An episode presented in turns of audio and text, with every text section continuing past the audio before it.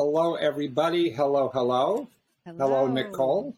Hi, Charlie. Hi. Hi. I hear your sick voice, you know. I you're, know, and I, I, I, I meant that in the, in, in the way of sick meaning a word for pathology. I didn't mean what a great voice, um, but I know you've been sick, so I'm glad you've been able to make it.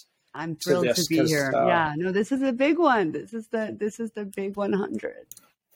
one hundred and one, actually. This right? is the, so, so this, yeah, this episode is the one hundred and first podcast of To Hell and Back. And, uh, and so I've been pondering what to do. I mean, it does, it seems like it deserves something. To, it's been one hundred episodes uh, starting literally five years ago, about right now, to tell you the truth. It was September of uh, two thousand seventeen that mm-hmm. I did the first one. And within the first three or four, I did the first person that I interviewed who was come from a, a hellish situation was a therapist in Puerto Rico, Domingo, uh, who w- went through the Hurricane Maria there. So it also seems timely that we just had Hurricane Ian going on in our country right now, and it actually did pass through Puerto Rico, but it dev- is more devastating in Florida. So, so this is... This is going to be a kind of like lessons learned over five years. Full circle uh, moment. Of, yeah, of thinking about people who've been in hell of different kinds, and um, and and what have various solutions been that people have had. So, been thinking about what to say to you all um, in this podcast. So I'm going to fly with that. And and Nicole, I think. I appreciate yeah. you being here because you you started out more I as did. a listener. I started out as a listener and a huge fan. And a lot of these episodes have really impacted me, have been incredibly thought-provoking and meaningful. I've shared them with a lot of people. And so I'm here just to hold space and to cheer and drink tea and, um, and be quiet yes. in the background, mute myself so you don't hear my coughing and... Um, And really just, just say what a privilege it's been to be on this journey and then joining this journey. So everyone enjoy this. Yeah. It's going to be a really delicious celebration. Oh, thanks. Thanks. Let's not overbill it before I do it. But I appreciate, I really appreciate that. And um, so, you know, I wasn't thinking I would do this, but now that I mentioned the hurricane episode five years ago, I thought maybe I should start with singing the song I wrote at that episode. There was I I, I, I met with Domingo Marquez in uh, five years ago after Hurricane Maria. Or Hurricane Maria took place on September twentieth, two thousand seventeen, and um, he went through that with his small children and wife, and and in living in San Juan, and uh, and and then after the first. I then had a second conversation with him. If you, with it, some of you may have heard this, maybe you haven't. They're all preserved, but uh, you could get access to it. But it was very interesting to hear him, and I was so touched by what he had to go through and how he prepared with his children that when it came to the second episode, I said, uh, "Domingo, has anybody ever written a song for you?" And he said, "No." And I said, "All right, well, here it comes, because I wrote a song for you." And then I sang. It's sort of like. It's not really a song. It's sort of between a rap and a poem. So I have to, I have to dig it out right now, and I'm gonna, and I'm gonna, let me just see if I can find it right here quickly. And I want to. Um, uh, I wish I had, you know, a, a back, a backtrack here. I, if I was more professional, I'd have a whole sort of a bebop backtrack of some kind that that you would hear behind this. But it's just going to be me with uh, trying to approximate the rhythm and. This is a song or poem called Ode to Domingo and His Island. So here it goes. Hey, yo, Domingo, there's something I want to sing. So escúchame, mi amigo, mientras yo canto de Puerto Rico. And the winds came up and they shook the place. Water flowed in, leaving not a trace of the earth you walk on every day and the places that you work and the places that you play. Your baby daughter and your son around. Your son asked, Daddy, will the house blow down? You said, no, son, but we got to prepare, get a blanket, get some food, and put them there in the closet where you and your sister will be till the storm dies down. Then we'll all go see what's happening out in the neighborhood. So now tell me, what do you want in the closet for food? I just want Nutella and my blanket if it's cold. And my sister needs her favorite stuffed animal to hold. You got yourselves ready like a thousand times before when hurricanes came knocking at your reinforced door. Got enough cans of food, gas for the car, jugs of water, and got your cell phones charged. But Maria was more than a hurricane. It was a once-in-a-lifetime fucking freight train roaring through the house, tearing through the town, smashing the whole island, shutting it down.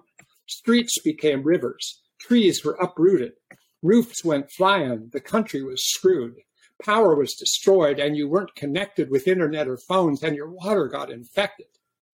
And you all prayed for help, but it was slow coming round. The mayor of San Juan cried out and got smacked down by Trump, who gave himself a big fat A and proclaimed victory for the U S A. To radically accept this kind of behavior would be hard for Gandhi, Moses, or Christ the Savior. Then you all went out to the countryside where the terrible damage could hardly be described. You found an eighty-year-old man whose house was gone, with no food around to keep him going for long. And you and your friends, in the spirit of giving, went out to discover who was dead and who was living, went out to lift your people up and fix your gorgeous land. You and your country took your future in your hands. It's strange to say you're lucky when there's been catastrophe, causing so much suffering on your island in the sea. But if there's lemonade or guacamole, it would be to see that every person matters. Reciprocity, reciprocity is helpers helping victims, helpers being victims too. Children help the parents who do all that they can do. If you lose so much so fast in one day and then live another, is there anything that matters but to love one another? Please keep your hope and spirit. A hurricane can scatter things that might have seemed important, but what really matters is that neighbors help neighbors, taking care of each other, sister helping sister, and brother helping brother. Oh, that was it. Five years ago. Oh, my God. It's like yesterday. I just want to chirp but, in um, and say that was amazing. Thank you. Thank you. Chirping. Love that. Um, yes, yes. Uh, it's funny, you know, I supervise somebody right now who's a resident in psychiatry, a trainee in psychiatry at University of Massachusetts Medical School. So happens she's from Puerto Rico. And so she asked, she heard that I had done that because she heard about my podcast. And so I, I did that with her a couple of weeks ago. And she said, oh, my God, why don't you get together with, like, what's his name? Um, uh, uh, Miranda. You know, I'm... Uh, Yeah, Lin-Manuel Miranda. Yeah, yeah, yeah. Lin-Manuel. Yeah, why don't you get together with Lin-Manuel Miranda and the two of you could perform that and that people would love that down in Puerto Rico. I thought, oh, what a great idea. So, okay, I'm I'm on I'm on that. Okay. Lin Charlie and I, we're Hamilton. Like this. Charlie and Lin. Okay. Um, so anyway, that's where the whole podcast started, and it and it very much inspired me. And I want to say a, a number of things today. First of all, I want to talk a little about why the hell am I so preoccupied with hell? Uh, and just say a little, this is this gets this might not interest you because it gets kind of into personal reflections, but you never know. And so um, I because I have to start to wonder, after an entire career in a family where my father was first a car salesman and then the manager of a golf club and country club, where people always act happy. Though actually, when you become club manager, it's not always happy because all of these rich people are blaming you for not having the right kind of butter on the table when they brought their guests. Fuck them, you know. It's like, so it's a, it's a, it's not always a great job. But for me, it was a place I grew up around a golf course, and people are laughing and talking and playing golf and swimming and stuff like that. It's sort of like, what does that have to do with hell, you know? And then, and then I went off to college, and I did okay, and I continued on to medical school. But I'll tell you where I started to realize that I was kind of preoccupied with suffering. Um, I don't think I realized it before this, but when I got into medical school, my first year, I came across this kid, like eleven-year-old girl, down by the emergency room at Yale New Haven Hospital in New Haven. And she was in there by herself on a stretcher, and she obviously had been in some kind of accident or serious illness. And she was crying and no one was there. And I'm like a first year medical student thinking, what the fuck? What is going on here? What is the matter that nobody's here with this poor girl? And then I investigate and I ask her, and I said, are your parents here? And she says, yeah, they were here. I don't know where they are now. So then I go out to the front desk and I say, this girl's here by herself. Is there anything that could be done with her? With her, are her parents here? Yeah, her parents are here, but we asked them to stay in the waiting room. Why? Because the, she had to go for an x-ray. Well, has she had her x-ray? We don't know. They, I, we're not sure if x-ray showed up. And then I realized how people can get lost in the hospital at age eleven and just be there. And she just looked like she had terror on her face. And, and so I sort of worked to reunite her with her parents or get her parents to be able to come in until she had her x-ray and go with her with the, the x-ray. So that was one thing. And then I ended up writing, we all had to, where I went to medical school, we had to write a thesis, uh, like a dissertation. Um, and so I did a research study of um, children in the hospital, and especially children that are two and a half years old and coming in for surgery for cleft palate in the hospital, and then followed them extremely closely. I mean, like I was on them. I mean, on them nearly twenty-four hours a day with a video camera, sitting in the corner of the bedroom so that even overnight from midnight until seven in the morning, I'm sitting there and I'm running a camera and watching what it, what what does a child go through in a hospital? What does a child go through? What is going on in their mind? What the hell is going on here? What am I doing in this room with these three other children in cribs? And I'm standing here and I I just had my doll, but I threw it on the floor and now I can't reach it. And now my arm is stuck in the bars between in the on the edge of the bed here. And I don't know what to do. And occasionally a nurse walks in and the nurse says, how are you, honey? And you and then the girl smiles and then they say, oh, it's good to see you're doing well. And then they walk out. And it's like, oh my God, what is going on here behind closed doors in these hospitals? And this hospital actually was famous in the country for what's called rooming in back in the fifties and sixties, where parents are encouraged to room in and accommodated to room in and be with their child. But the parents weren't there. But this is a two and a half year old. What is this, a war zone or something? Is this New Haven, Yale? I mean, and, and what's going on? So I was very troubled by this, and I, I observed and was often in an ethical dilemma because I thought I should be helping these children, but at the same time, I was trying to observe their natural situation there. So I would be there, and if something terrible happened, like like I like they throw their dolly on the floor and they can't get it, I'd go get their dolly. And and and then I rated these videotapes. I developed a rating system, and I rated them for six weeks at home before they came to the hospital, and for six weeks at their homes after they left the hospital. So I could see who they were before, who they were during, and who they were after. But then I got interested in the hell the parents were going through, because the parents didn't know what to do. And they were supposedly accommodated, but they didn't feel like it. And they felt that this is an alien environment and that, that nurses treated them like second-class citizens. So they, they would not come. And then they would come and expect a warm welcome from their daughter or son. And their two-and-a-half-year-old daughter or son would reject them, you know, which is classic with separation anxiety. And so it's like um, I, I was very preoccupied with the suffering, with the hell that two and a half year olds are going through in the hospital and the parents are going through at home. And actually, if you get to know the nurses, some of the nurses are going through trying to be nurses with all of these children. And so then I started hanging out on the pediatric ward while I was a medical student. And I would be part of a program that was uh, called Child Life. And Child Life program was to try to help the child's experience in the hospital, help them prepare for things, help them be comforted, help them have things. So I'd bring my guitar and I'd play songs sometimes for some of the kids. And at one point there was this kid, he he must have been eight. He was the, the son of a couple of faculty members at Yale, and he had what's called Guillain-Barre syndrome, where your your nervous system is taken over by a virus for a few weeks. And it shuts everything down. And you basically, he couldn't speak and he, and he couldn't do almost anything. And he's just sitting there and he's looking quite sad. So I came and was singing songs for him. And he couldn't tell me what he wanted to hear. He couldn't tell me if he was glad I was singing or not, but I'm just playing these songs. And then I, I played, I played the song, um, you know, Puff the Magic Dragon, and sang that. And then in the middle of one line, when it said, and a dragon lives forever, but not so little boys, I thought, oh shit, did I just sing that to this kid who's probably afraid of dying? And he just looking at me like as if nothing else has happened. And so I, I do things like this, wondering what are these children's experiences like? And then I would wonder, why am I so interested in this? I mean, everybody else is interested in kidneys and livers and, you know, how the nervous system works. I mean, I was interested in those things too, but like, what, why this additional thing? And by the way, that family contacted me weeks later after he was out of the hospital and he was speaking and he was back to nearly normal, sort of. And they said that he came, when he came home, he sang the song Puff the Magic Dragon from beginning to end without missing a word. And he had learned the whole song just from my one singing of it. It was like, whoa, he was really paying attention.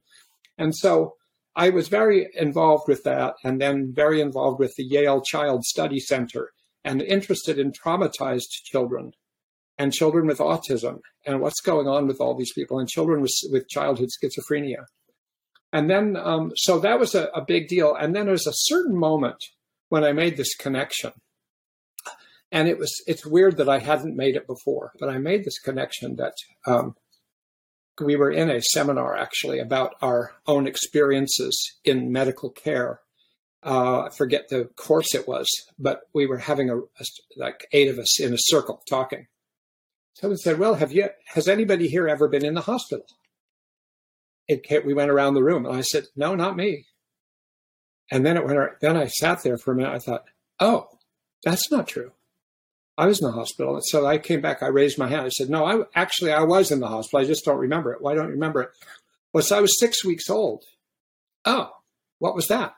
Well, I had a tumor growing on the side of my jaw, and it was growing really fast. And they didn't know what it was, and they thought it might be a dangerous cancer, but they didn't know. So I was in Oregon, so they took me to University of Oregon Medical Center in Portland, and they had all these doctors see me and decide what to do, what to do, what to do, and they decide, okay, let's, we should take this out. So they take out this thing, and it turns out to be a benign tumor that's growing on my jaw, you know. Then I was in the hospital again. Then I thought, oh yeah, and I was in the, and yeah, I've been told I was also in the hospital when I was about a year old. And I had whooping cough. And I was coughing so hard that I couldn't breathe. So they put me in a tent in the hospital, is the way it was explained to me, this big steamed tent. And, and I'm whooping cough, and it was a life-threatening illness. That's why everybody started to get immunized for whooping cough. Not because of me, but because it's a life-threatening illness.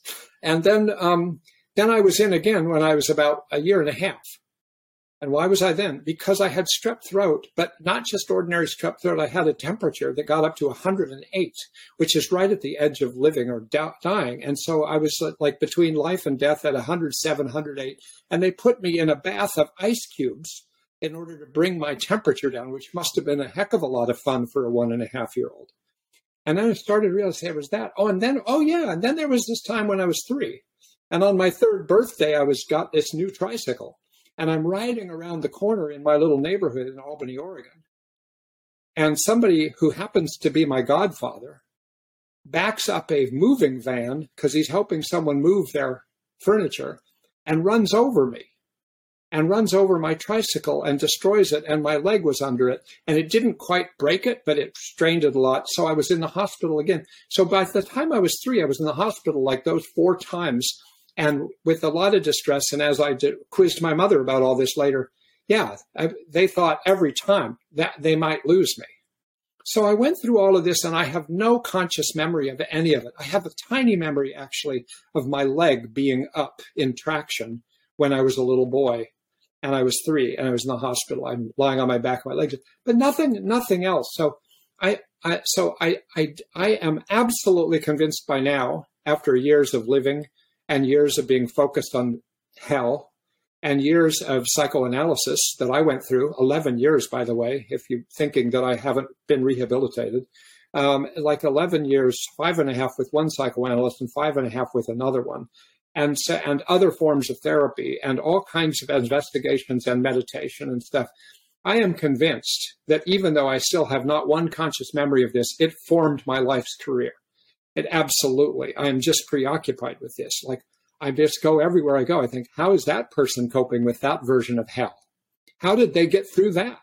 How did they get through? How did, and all the books that I read about the Holocaust, how did people get out? How, what is, oh my God. I mean, it's like, so I've always been preoccupied with this. I was always most interested in all movies when I was younger, in the movies of people who escape from prisons. Like, how do you get out? Escape from Alcatraz and things like that.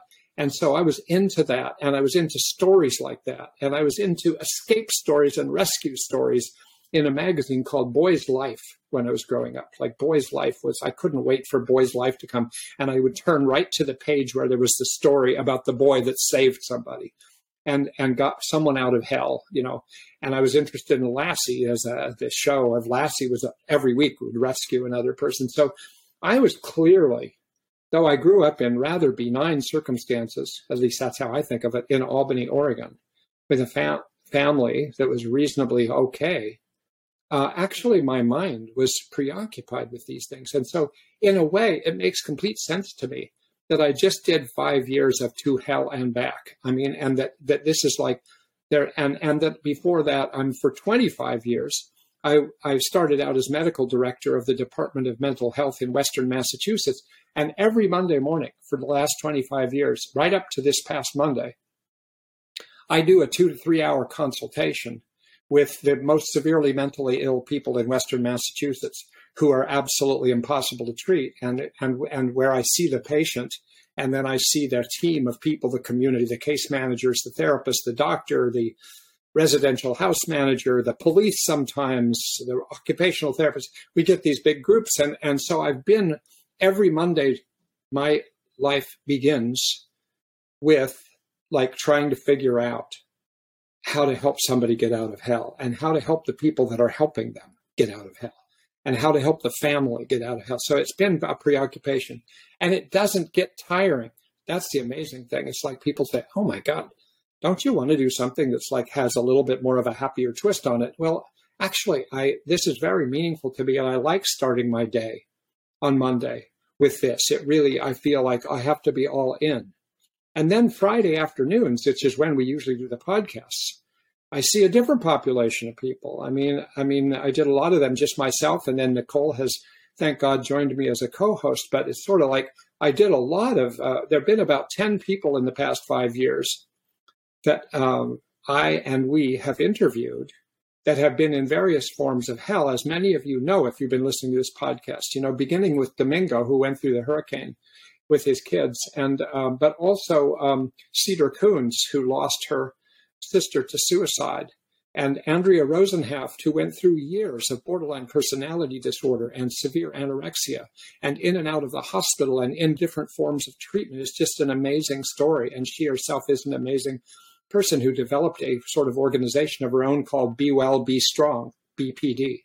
And she and she's on the internet, and she consults to people about how to cope with these situations. And, you know, and Andrea Gold, who we interviewed recently, who's been going through breast cancer treatment, and Seth Axelrod, her mentor before that, who went through cancer himself, of a rare form of cancer that was very devastating. And years he went. And so I did four podcasts with him. And and uh, Natalia Garcia, who back in uh, the spring of two thousand eighteen met with me for uh, for three meetings, um, having lost her two-year-old, healthy two-year-old, who died overnight, the night of the Hurricane Maria, which was incredible because she's from Puerto Rico, and she was worried about her family all night long. She thought there'd be a tragedy in the family, but no one in Puerto Rico got tr- struck by a tragedy. But her two-year-old son died in the middle of the night for no obvious reason, still unexplained. That's been five years ago. So meeting with her, and there's and I could and then Beth MacRae recently, whose son Ross uh, killed himself. Uh, two, two, a little over two years ago, and she spent two hours talking with me and Nicole, and then her son Teddy, uh, which just got posted last week, the podcast, talking with Teddy about the lo- the experiences of his brother and the loss of his brother, and then Teddy's fiance Mariah, and that was just posted yesterday. Um, you know, who was a very dear friend to uh, Ross, and so all these different varieties of hell. And I just want to say something about this because um, I try to understand how people experience their particular version of a hellish circumstance. And then how do they survive it? And how do they get out of it? And how do they move beyond it? And, and I have all these questions. And it's a different answer with each person. But um, and then when I stopped and thought about the past hundred episodes, and uh, many of which have been focused on this, and then most of them other than that are focused on solutions to being in hell, mo many of which came from Marsha Linehan and D B T, um, I realized that it might not be fair in some ways to extrapolate from these people that I, I and now we have interviewed on the podcast uh, and how they got through hell of their own. And why might it not be fair to extrapolate from them or might not work? Because my Friday afternoon podcast people population is very different than my Monday morning Department of Mental Health population of severe mental illness. Because the podcast people, and I realized this when I thought of each one of them, and I've been, the past week, I've been going over thinking about it and listening to some of the podcasts again. They are such amazing people that I have had it, the privilege to interview. I mean, what some people would call badasses. I mean, just sort of like these people are like, how did this person do this? They're people who faced difficult odds, uh, came through it, and, and are very, they're very articulate. Every one of them is very intelligent. Every one of them is very skillful. Every one of them is talented in one or more ways. Every one of them is in an intact family. Every one of them is appealing and, and conscientious. And by the way, the prognostic factors that have to do with how are you going to do with a mental illness, two of them that grow out of long studies of personality characteristics called the five-factor model of personality. There's two factors that weigh in heavily on future prognosis, and one is called agreeableness. If you're high on agreeableness, and it's sort of what it sounds like, it's being appealing and and uh, and and pleasing and connected to people, and high on conscientiousness. If you're high on conscientiousness and high on agreeableness, these factors seem to predict doing better than than if you didn't have those factors. So these are people who have, um, uh, and and a lot of them are just very uh, appealing and attractive people just to interview. So. Um, So I'm, this is a very select group of people who are not alone in the world like this, but they are filled with the graces and the blessings that predict that somebody would do better. And the, and the people I see on Monday mornings, these are people who are often of low intelligence, or at least they haven't been able to use it, or severe learning disabilities, severe medical conditions throughout their life. Um, They've been traumatized, they've been neglected, they've often been beaten, they've been forgotten, they don't have money, they're living on the public assistance, um, they, uh, uh, some of them have been involved with the police a lot, which is like a whole system that you learn other things in, and, uh, and, and they just don't have any of those blessings. Now, occasionally they do have some of those blessings, but it's just a very different population. So the question is, can I extrapolate from the way the people in my podcasting people have, have coped with adversity? Can I extrapolate that and say, is that of any help at all to the people on Monday mornings?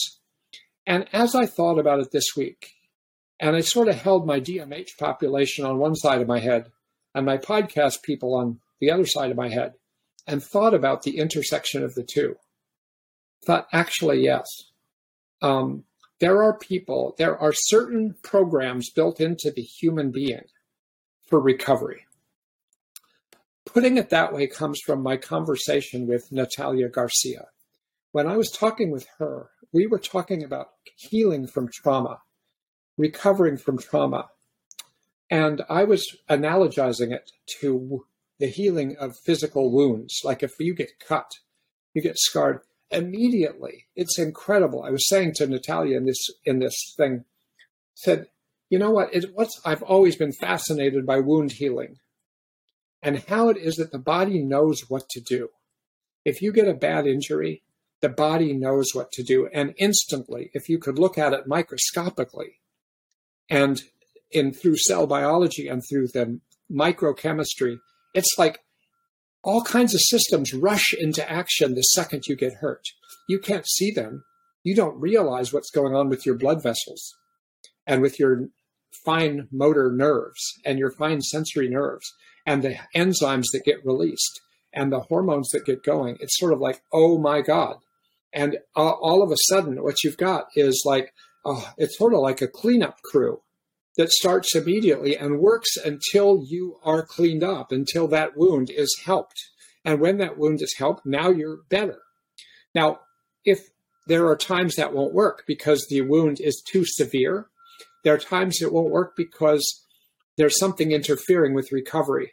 But what I found interesting about that is that in the human being, and you think about Homo sapiens have been around for something like three hundred thousand years. So there's been a lot of time for evolution. And in evolution, we have evolved ways to take care of ourselves that are actually quite natural and built in. And then I was saying this to Natalia, I was saying, I wonder if trauma, and she was, not only was she a mother and went through what she went through, she was a psychology graduate student with a specialized in trauma. And she actually works at this point with Melanie Harned in Seattle around P T S D and trauma. And um, so so what what she said back was that she's thought, as she studies trauma, that also within the human being, within the human genome, and within our biology, we know how to recover from psychological traumas. There's a natural healing process. And actually, most people who suffer through traumas don't get P T S D, even really bad traumas. People get exposed to a really bad trauma. They go through a certain kind of uh, momentary or a, a period of time of hell, and they don't get P T S D. The hell doesn't go on and on and on. It's the smaller percentage that get P T S D. And then those people have a continued hell that's internal, and it goes on and on and on. But it's sort of like the idea that there are programs for recovery built within us. I got interested in that idea. And I was thinking, these people in the podcasts, these people who have been, who we've interviewed in some detail about the kind of hell they went through, I started thinking, what are the big lessons? What are the guidelines? What are the ingredients of our human uh, trauma and loss recovery uh, project that we all have, and because we, we all suffer with things sometimes. Some people suffer with bigger things than other people, and it's not fairly distributed. But but there are these things. And I started to break them down, and uh, I, I've probably done a very preliminary job of this, and it probably overlaps with other schemes like this that I'm not even aware of at this moment. But I'd like to share with you eight guidelines that I think I've come across and that are not rocket science, that are not new, but it's helpful for me. And then I look at them and I think, okay, the, I've extracted these from my podcasting discussions, and actually they're the same ones I use when I consult on Monday mornings about the Department of Mental Health clients.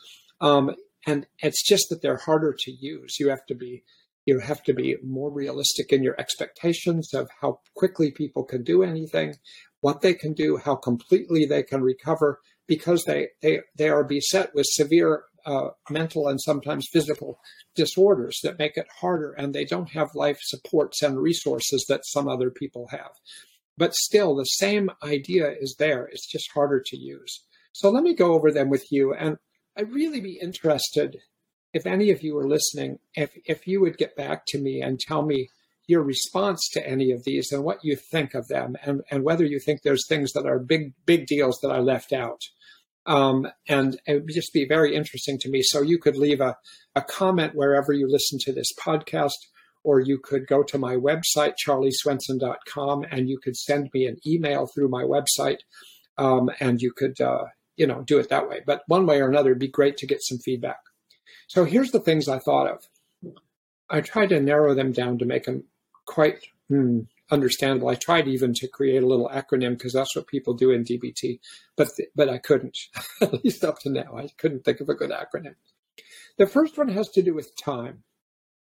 What I've learned from a number of the people who've been through hell and have interviewed with me is that you really have to watch out about having any artificial expectations about the time of recovery from traumatic experiences and losses, is that it actually is invalidating to people. If you think in a year it should be better, um, you know, there's several people, most recently I'd say with talking with Beth MacRae, and, and she had a conversation apparently with Cedar Coons, another person from previous podcast, where they talked about timing like that. And because Beth said, you know, it, everybody said the second year was going to be better, but the second year in some ways was horrible of, of the loss. And then Cedar said to her, yeah, I found the same thing. And actually I found the third year started to be better. And so you should not think that you can recover from really profound blows in a year, necessarily psychologically, that you met your life may be going okay, but internally it takes more time. So the first guideline is realize that it takes a lot of time to recover. You, you recover in stages, you recover in phases, and people have tried to lay out. And, and there's, it's, it seems like there's no real shortcut. If you lose somebody who's one of the most important people in your life, it isn't like it's going to be like better uh, next week, six months from now, a year from now. It could be that a year and a half from now will be your deepest, darkest pain about this losing this person. So there's not a timeline. I hate to say this because it's probably not very comforting if you recently had a traumatic event or or, or loss. But on the other hand, if you're living thinking the way the rest of the world is thinking, oh, you should be okay in a year, not necessarily. So I think time is one guideline I've learned from several of these people that we have interviewed. Like, you know, you just don't know. And, and there's many things you can do. And that's what these other guidelines will be about. But just be aware that time is a big deal. Uh, time, they say time heals all wounds. I think that's an overstatement myself, but it, I do think there's something to it. Uh, it takes time.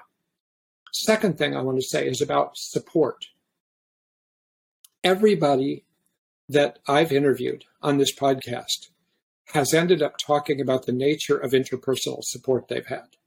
And it isn't necessarily listed as one of the skills you use to get through hell. But it is absolutely critical, and it's really hard when you don't have that. So that uh, uh, people like like Andrea Gold, uh, just brilliant person with the way she's using skills, the way she's using everything to try to cope with going through breast cancer treatment and her fears and and decisions that she makes. You know, she puts out some, she writes something on this website, to this program called Caring Bridge. Um, Over and over again, I read all of her writings, and, and she's communicating to anybody who is on that, which are her support system, basically what she considers, you know, Andrea's army. And Andrea's army is like tuning in every week. How's she doing now? How was her latest radiation treatment? How did chemotherapy go? How's she feeling now? What happened to her son in his first day of school? And all this stuff is sort of like, she has not only not narrowed her support system, she's widened her support system during this. And, and not everybody wants to do that. I know people who that's the last thing in the world they would want to do, but that's her style. She tends to be a bit of an extrovert, but other people might not widen it in that way, but to, and like Natalia Garcia, take her having lost her two-year-old. I mean, when she lost her two-year-old, you should listen to this one, one of the, the, uh, the um, podcasts, because she describes, what was it like when she walked in and she saw that her son Jackson was dead? And she'd been worried all night about the rest of her family. Like, what was that like? And and she describes in painful detail, she, she's very, uh, com- very articulate. It's like, oh my God, you tear up when you hear this, like what she's going through at that, at that moment. It's like, you want to die. You think, how am I going to live through this? How am I going to go do anything? How am I going to ever drive back on the street where, where I used to drive him to daycare? How will I ever speak again to the other mothers of the other two-year-olds that attended his birthday party? And they're his friends, and the mothers are, are her friends. It's like, how am I going to face these people. How am I going to be at home? What am I going to do? And so she starts there. Um, and then um, at a certain point that's very key, after many conversations with the other mothers, she realizes those other mothers don't know what to say. They want to be supports, but they don't know how to be supports. Every one of them is afraid they're going to say the wrong thing. If she visits one of the other mothers, she notices that they take down all the photographs of the children in the house because they don't want her to see the photographs of the children because they think that's going to hurt her feelings. And so she starts to realize they don't know how to support me, but they want to be supportive. And that was a very smart recognition. I mean, it could just feel you be, just feel like giving up on your friends. But actually, she decided to inform her friends how to be. So she wrote a letter that she read on the podcast called The Letter to My Mommy Friends. And um, and you hear that and you think, oh my God, everybody should do this because friends don't know what to do. When you've had a terrible thing happen to you, friends say such stupid things. They don't mean to. They want to. They fall all over themselves trying to say the right thing. And we all do that. And so she wrote this letter saying, look, if you don't know what to say, that's completely understandable. I don't know what to say either. It's fine. Just be there, you know. And don't worry about the pictures. And don't worry about asking about how I'm doing. Please ask how I'm doing however you want to. You can't make a mistake because I know you're all well-intended. So she validated all of her friends and she suggested things to do. It was just brilliant. And it made me realize that's a really smart, and she's not the only one who's done things like that. Um, and then you think of uh, like Beth, Beth MacRae after she lost her son, the way she talked about how people don't know what to say and people are trying to validate her and be nice to her and say things. But the best thing she found was her best friend, Laura, who would come to her house and the two of them would take a five mile walk and they would just walk. And sometimes they would just walk and never say a word. And Laura would come there in the morning and they'd do a walk, and she'd come there at the end of the day and they would do a walk. And they did that month after month after month. And it was the most comforting thing. And so Laura was kind of a, an introspective kind of person and, a, and, a, and, a, and an introverted kind of person who was just steady. And that was just perfect for Beth. And it's different for different people, right? So it's kind of like, how do you actually allow people to support you? Because you're so raw that if they say the wrong thing, it's understandable if you don't want to see them. But actually, you need them in some form. So the question is for you, and maybe with somebody else's help, figuring out how to help your friends be supportive in ways that you can feel to be supportive. Because so many times it's not supportive. Um, and so that's, it seems like that's another guideline. It's sort of an understandable guideline that human beings have built within our genome, that when you go through hell, you need contact with other human beings. It doesn't have to be this moment, and it doesn't have to be this way or that way, but so that one thing is allowing for time and recognizing the role of time, and time does heal some wounds, and support heals some wounds. At least it reminds you that you're a human being in a human community. And even if it's one other person, like this person I know who wasn't on the podcast, but a friend I knew from a long time ago, who was suffered from being a victim of childhood sexual abuse by her father. And it would happen on many nights when she was a child that he would come to her room. And she made it through the childhood, and she made it into life, and she became a highly successful and well-liked person and had a lot of relationships. How did she do that? And I asked her once. She said, oh, it's because I had an identical twin sister. Yeah, well, how did that help? Do you mean you talked with her about having been abused by your father? She said, no. No, um, but she and I stayed, we, well, we lived in the same bedroom. And he would come have sex with me. And the next night he would come have sex with her. And neither of us would ever say anything to the other one. And this woman, I knew her when she was in her mid-thirties. And neither had ever spoken to the other one about what they went through as children like that. But she said the fact that her sister was there and her sister knew that she went through this was so validating. It made her feel so comforted that her sister was, was there, and they were a community of two that both suffered through this, even if it was silently. So I just thought that was an amazing testimony to the value of just even one other person that is your person while you're going through hell or shortly after.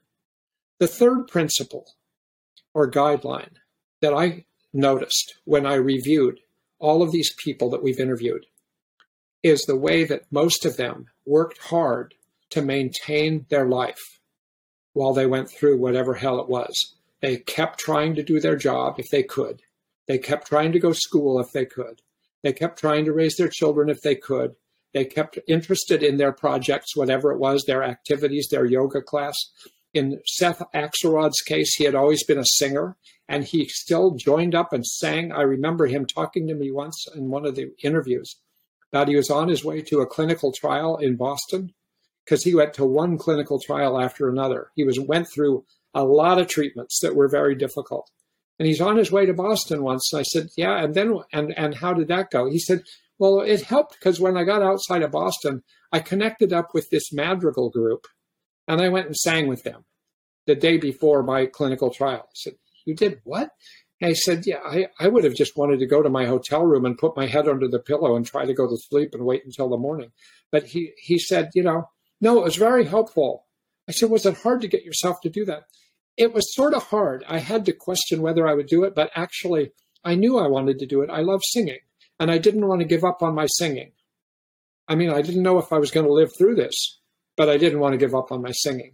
That seemed like another incredible guideline is the is to try to maintain your life, try to maintain your dietary habits, try to maintain your exercise habits, try to maintain your connections, your schedule. You can't always do that. Like take Andrea Gold's case, of course, like with most people, and this was true with Seth also, is it just totally disrupted their ability to stay on the job. But on the other hand, they stayed in touch with colleagues as much as they could, and they would stay tuned in and still mentor some people and still be interested in what's going on. So there's there's that. And that was, I know that was true of Cedar Coons, who was out in New Mexico by then when I did this. Another guideline. So now we've got time, the kind of support you get, and main, keeping your life going. The next one I want to talk about is suffering skillfully. Suffering skillfully. What does this mean? I mean, part of what helps you suffer less is if you can suffer skillfully. And this comes out of all kinds of spiritual teachings, as well as sort of stress management teachings, is that if you can, and when you can, lean in to your pain, cry, be upset, allow it, rather than block it, rather than avoid it.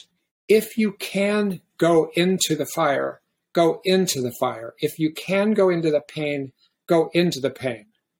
Sometimes you can't, and then you need a different way to go, which is part of D B T, of distress tolerance skills.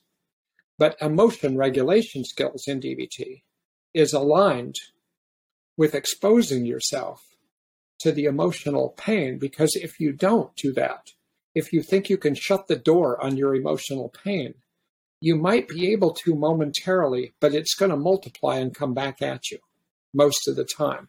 So the idea is to suffer skillfully is to try to generate the capacity to stay with yourself even when you're suffering.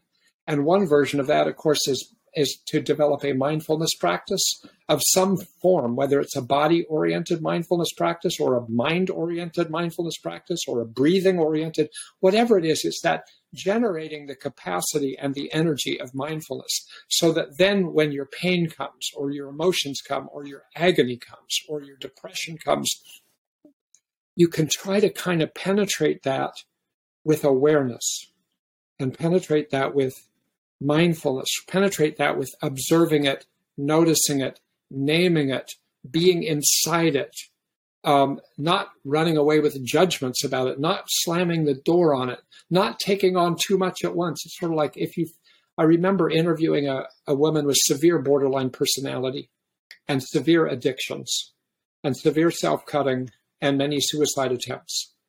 And this woman, when she was interviewing with me, and she was describing the chain of events that led up to a suicide attempt.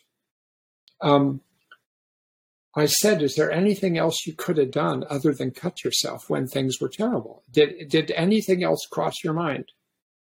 I and the way I put it was, if you couldn't have cut yourself, what would you have done? And she said, oh, I never thought of that. And she said, I probably would have cried. And I said, that sounds like it would have been a good idea. She said, yeah, but I can't cry. When I was growing up, anytime I cried, my mother slapped me and told me I was a baby. And I got very deeply convinced that crying is really a terrible thing to do. But she said, actually, if I had, I said, and if you had cried instead of cut yourself, what do you think would have happened? I don't know. I probably would have calmed down and gone to sleep. I said, how about that? How about practicing crying? How about allowing yourself to cry? Or as she said, my therapist and I are working on that. I was doing a consultation. And I said, that's really important work. I said, to go into your pain, instead of cutting yourself, to cut it off, sounds like the right way to go. And it's the same guideline I'm talking about now. If you go through hell, if you lose your son, if you lose your sister, you know, if you lose something else, if you have a diagnosis that is frightening to you, you don't want to be there all the time, but you want to be able to be there with your pain and be there with your fear and allow yourself to have it. And ideally, if you can, have some validating, supportive, compassionate person be with you while you go through that, because that helps. But sometimes there's maybe nobody there and it's nighttime and you're just crying. That's okay. That's like a guideline. And so the people that I talked to, I mean, uh, in about all these different traumas, And, and hells of different kinds, you know, a lot of them described ways of suffering, just kind of like, no, I had to let myself be upset about that. I had to let myself cry. I started to write down in my diary what was so terrible about it. I started to think about, oh my God, uh, this is going to be terrible. Like in Andrea's case, in one of the things in the podcast that she said, Andrea Gold, was, you know, I start thinking, if I die, my three-year-old child is actually going to have no conscious memories of me. And that tortured her. And then she had to think about that and let herself feel that and feel that that is a frightening thing. And that's really upsetting. And of course, there are ways I can deal with that. I can be present with my child now, which is the best anybody can do, um, and not knowing what the future will hold. But it's kind of like, suffering skillfully is a big part of the guidelines that I heard in the past five years. Is that you really let yourself suffer and feel it, because you can't avoid suffering. If you think you can avoid suffering when something terrible is happening, I mean, you're fooling yourself, because it's going to come back at you in the middle of the night. And, and as Marsha Linehan would put it in her metaphors, you know, if you close the front door of your house, it's going to come through the back door. It's going to get you one way or another. So you better face it. Um, so that's an important thing that I thought was represented by many of these interviews. Alongside that, interestingly, it's sort of like this double barrel response that I saw was really helpful for people. One is the suffering skillfully, allow yourself to suffer, lean into it, go through it. It's not going to go forever. Every minute you're going to like, it's going to peak and it's going to go up and down and stuff. But while you're doing that, on the other hand, do what you can to pursue positive emotions. Like sometimes you're in such hell, you think, well, I can't pursue positive emotions. How can I pursue anything positive? Everything's terrible. But actually, if you put your mind to it and if you have ways to do it, in the D B T skills manual, there's this whole section on pleasant events, on figuring out what are the things that routinely and predictably will make you feel better, given who you are.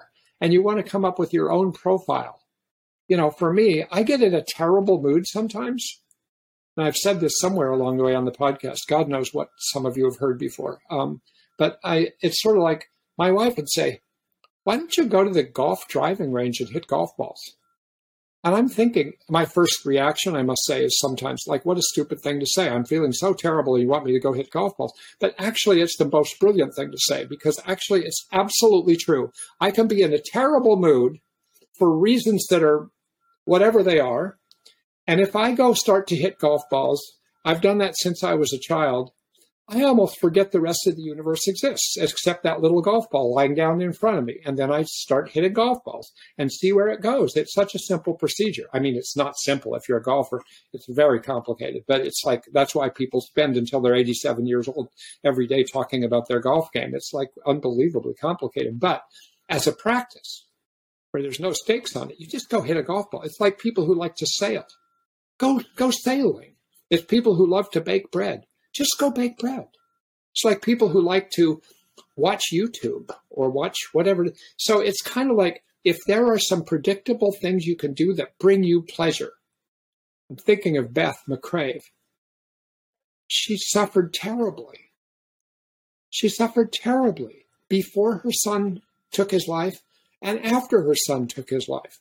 And yet she'd go out in nature, which she loved. She takes, she goes hiking. Regularly, she goes into the nature in New Hampshire and Vermont and Maine, and she takes pictures of beautiful things and posts them on Facebook and stuff. But also, she just goes into nature and she and she walks and uh, goes camping sometimes and things like that. And uh, Seth would go off with singing, and I see what uh, what Andrea Gold will go off with her her children and go off to a cabin in the woods. Not actually not that far from where I live.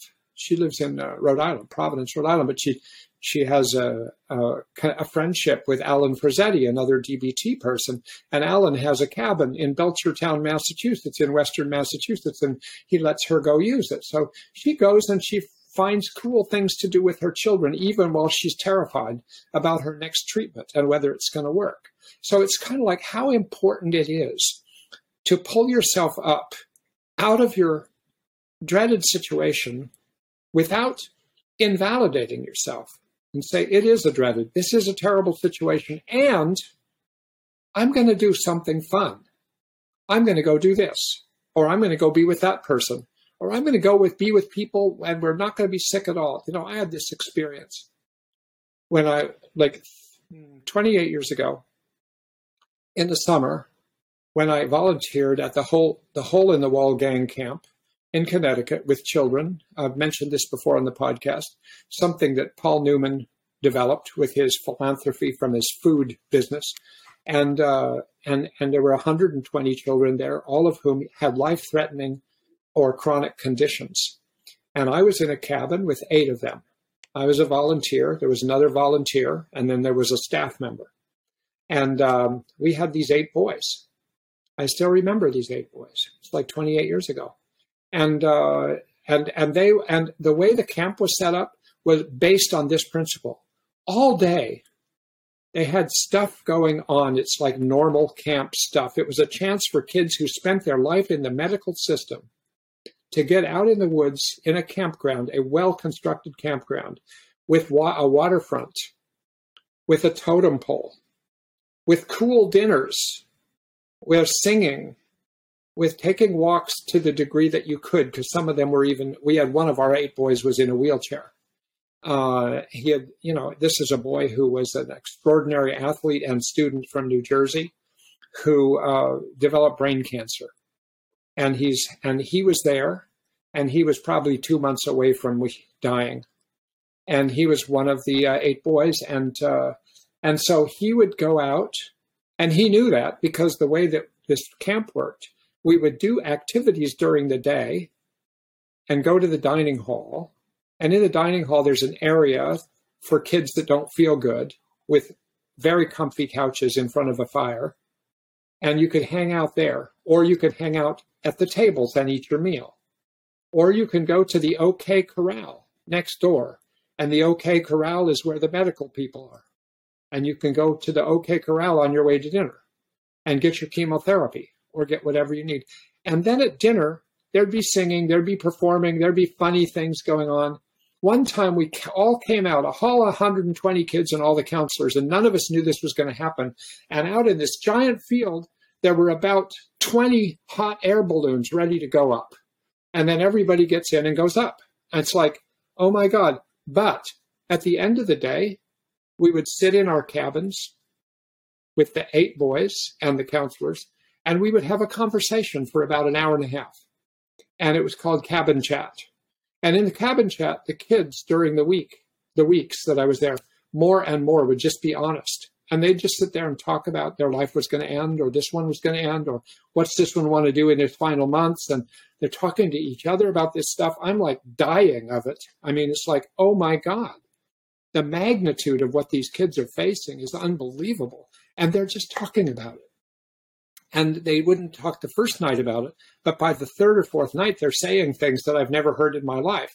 Sort of like, so they were suffering, but it made their suffering better because they actually felt it and expressed it, and it was received.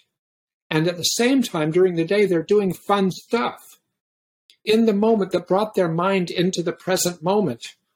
Kids that are learning to swim for the first time, kids with sickle cell anemia that were never able to get in a swimming pool because it was always a little bit too cold.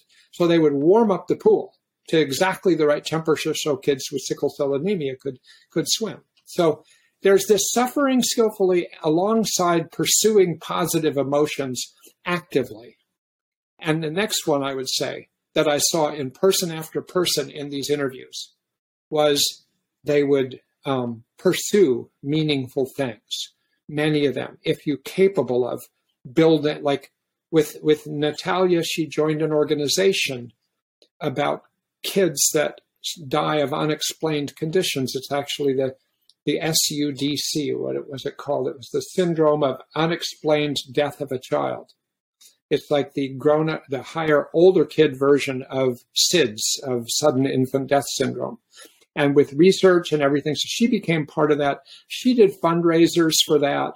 She created her own whole system to honor her son who had died, Jackson, that got a lot of people involved in things. I can't remember the exact nature of it, but actually, since we're going to do a five-year follow-up interview next week, I want to ask her about that, and is that still going, and remind me exactly what that was. But and and nearly every one of them, one way or another. I mean, Beth was already a family connections teacher, and she would continue some of that.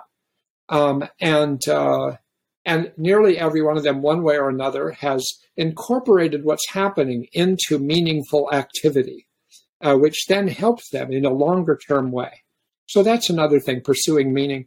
And the and the last one I want to mention is what I'll call, there, it was a potpourri of things. And I tried to think, what do I call this? I'll call this creative solutions. Creative solutions. So take Seth Axelrod. He would get on the internet and he would depict how he was doing for people uh, with cartoon characters and I mean movie characters and especially Iron Man.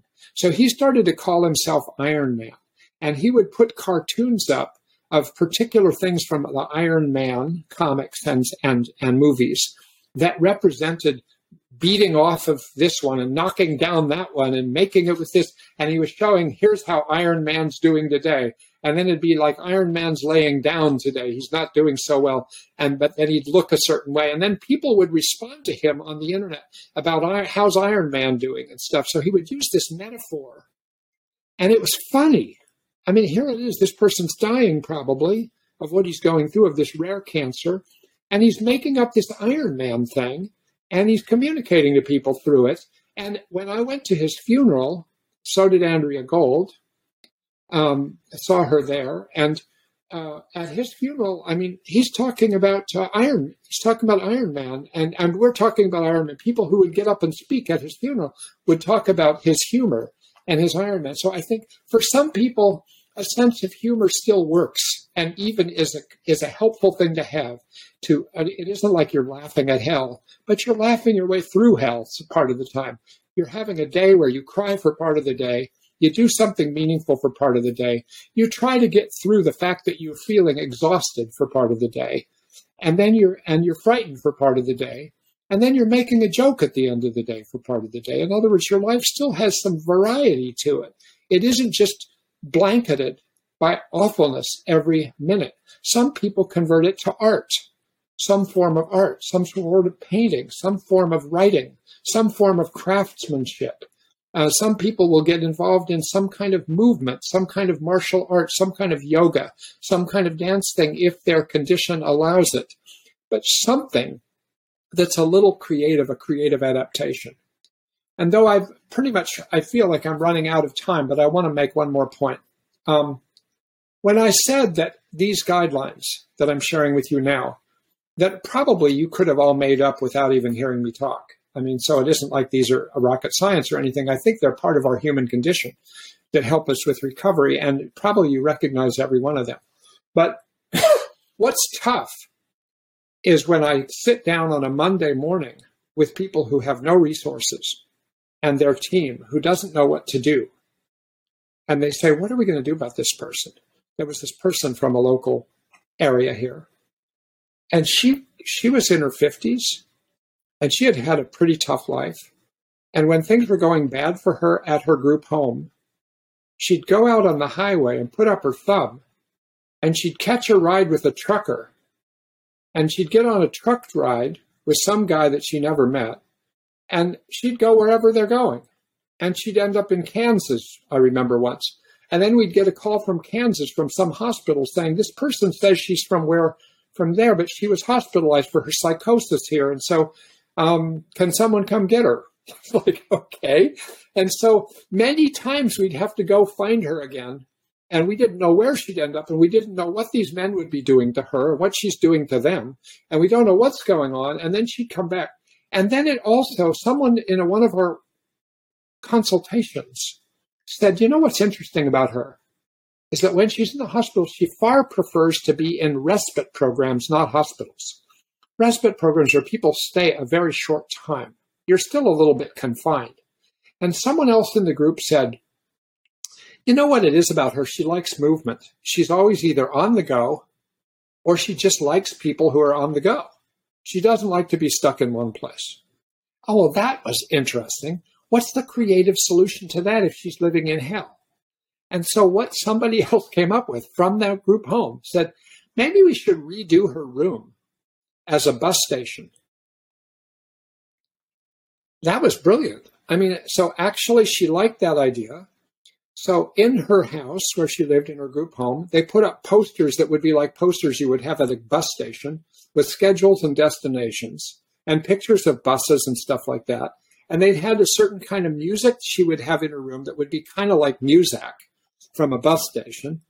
And then she would ask people to come in and hang out with her from the rest of the house. Hey, why don't you come to the bus station? And that helped her, right? That's a very creative solution to being in hell. It's creative. It's sort of like Seth using Iron Man. And yet she's somebody with so few resources. I mean, Seth is one of the most skillful and endowed human beings I've ever met. I mean, the guy just was amazing. And that's why he was a mentor of many people and was so good at what he did. But it's sort of like, but can what Seth did, can that be used by somebody who's someone in her fifties who has schizoaffective disorder and has no resources and has had a terrible life? Actually, yes. You can use creative solutions. You can offer certain kinds of support. You can learn to validate that person and give them, and it actually makes a difference. And you can help them maintain their life if they had a child thirty years ago that they haven't spoken to since then or something like that. So all of these things about pursuing more skillful suffering, pursuing meaning, pursuing positive emotions, um, pursuing creative solutions, pursuing humor, uh, and all that stuff, and giving a compassionate support. These things all matter, you know, and in t- terms of time, when somebody has a severe mental illness or lots of other bad things have happened in their life, you know, th- not only might they ex- not expect the same full outcome of recovery, but they can expect some recovery, and it might take longer than it might otherwise. But, you know, given some time, I've just seen amazing things happen among this population. So look, everybody, I want to stop with that. It was a, a, a, a, it was a big dump. I hope it was useful for you to hear my brain dump about this stuff after five years of doing this. And um, I thought I was going to say something about our future podcast, but I think I'm going to hold off on that because of time right now. We are, we are, Nicole and I are having active meetings to discuss how we're going to handle the next few months and what we want to do. And I would...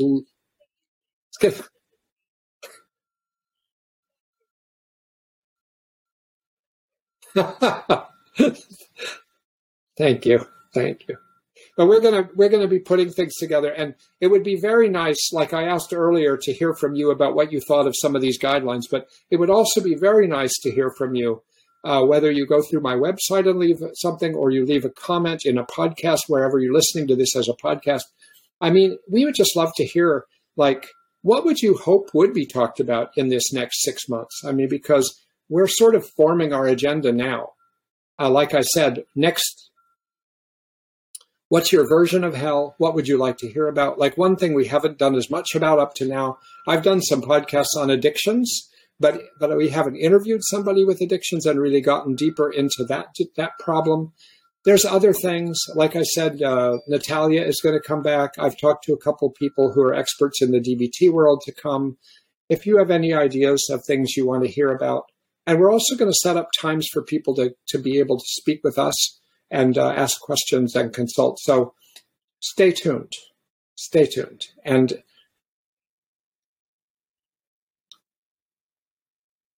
yes, absolutely, absolutely. We say that a lot, and never happens very much, but I want it to happen. And all of you, you, if you if you went to the trouble of listening to this whole thing, you definitely should do that. So anyway, um, thanks for tuning in. I hope we hear something from you about this. And um, Nicola, get better. This is like, you guys don't know the hell. She's been going through her own COVID hell. It's COVID hell, which many people have been through. And she's, so it's very, it's actually great that she's keeping her life up by coming to this podcast, you know, even though she's like battling a fever. Okay. Okay. You're welcome. Take care. Bye, everybody.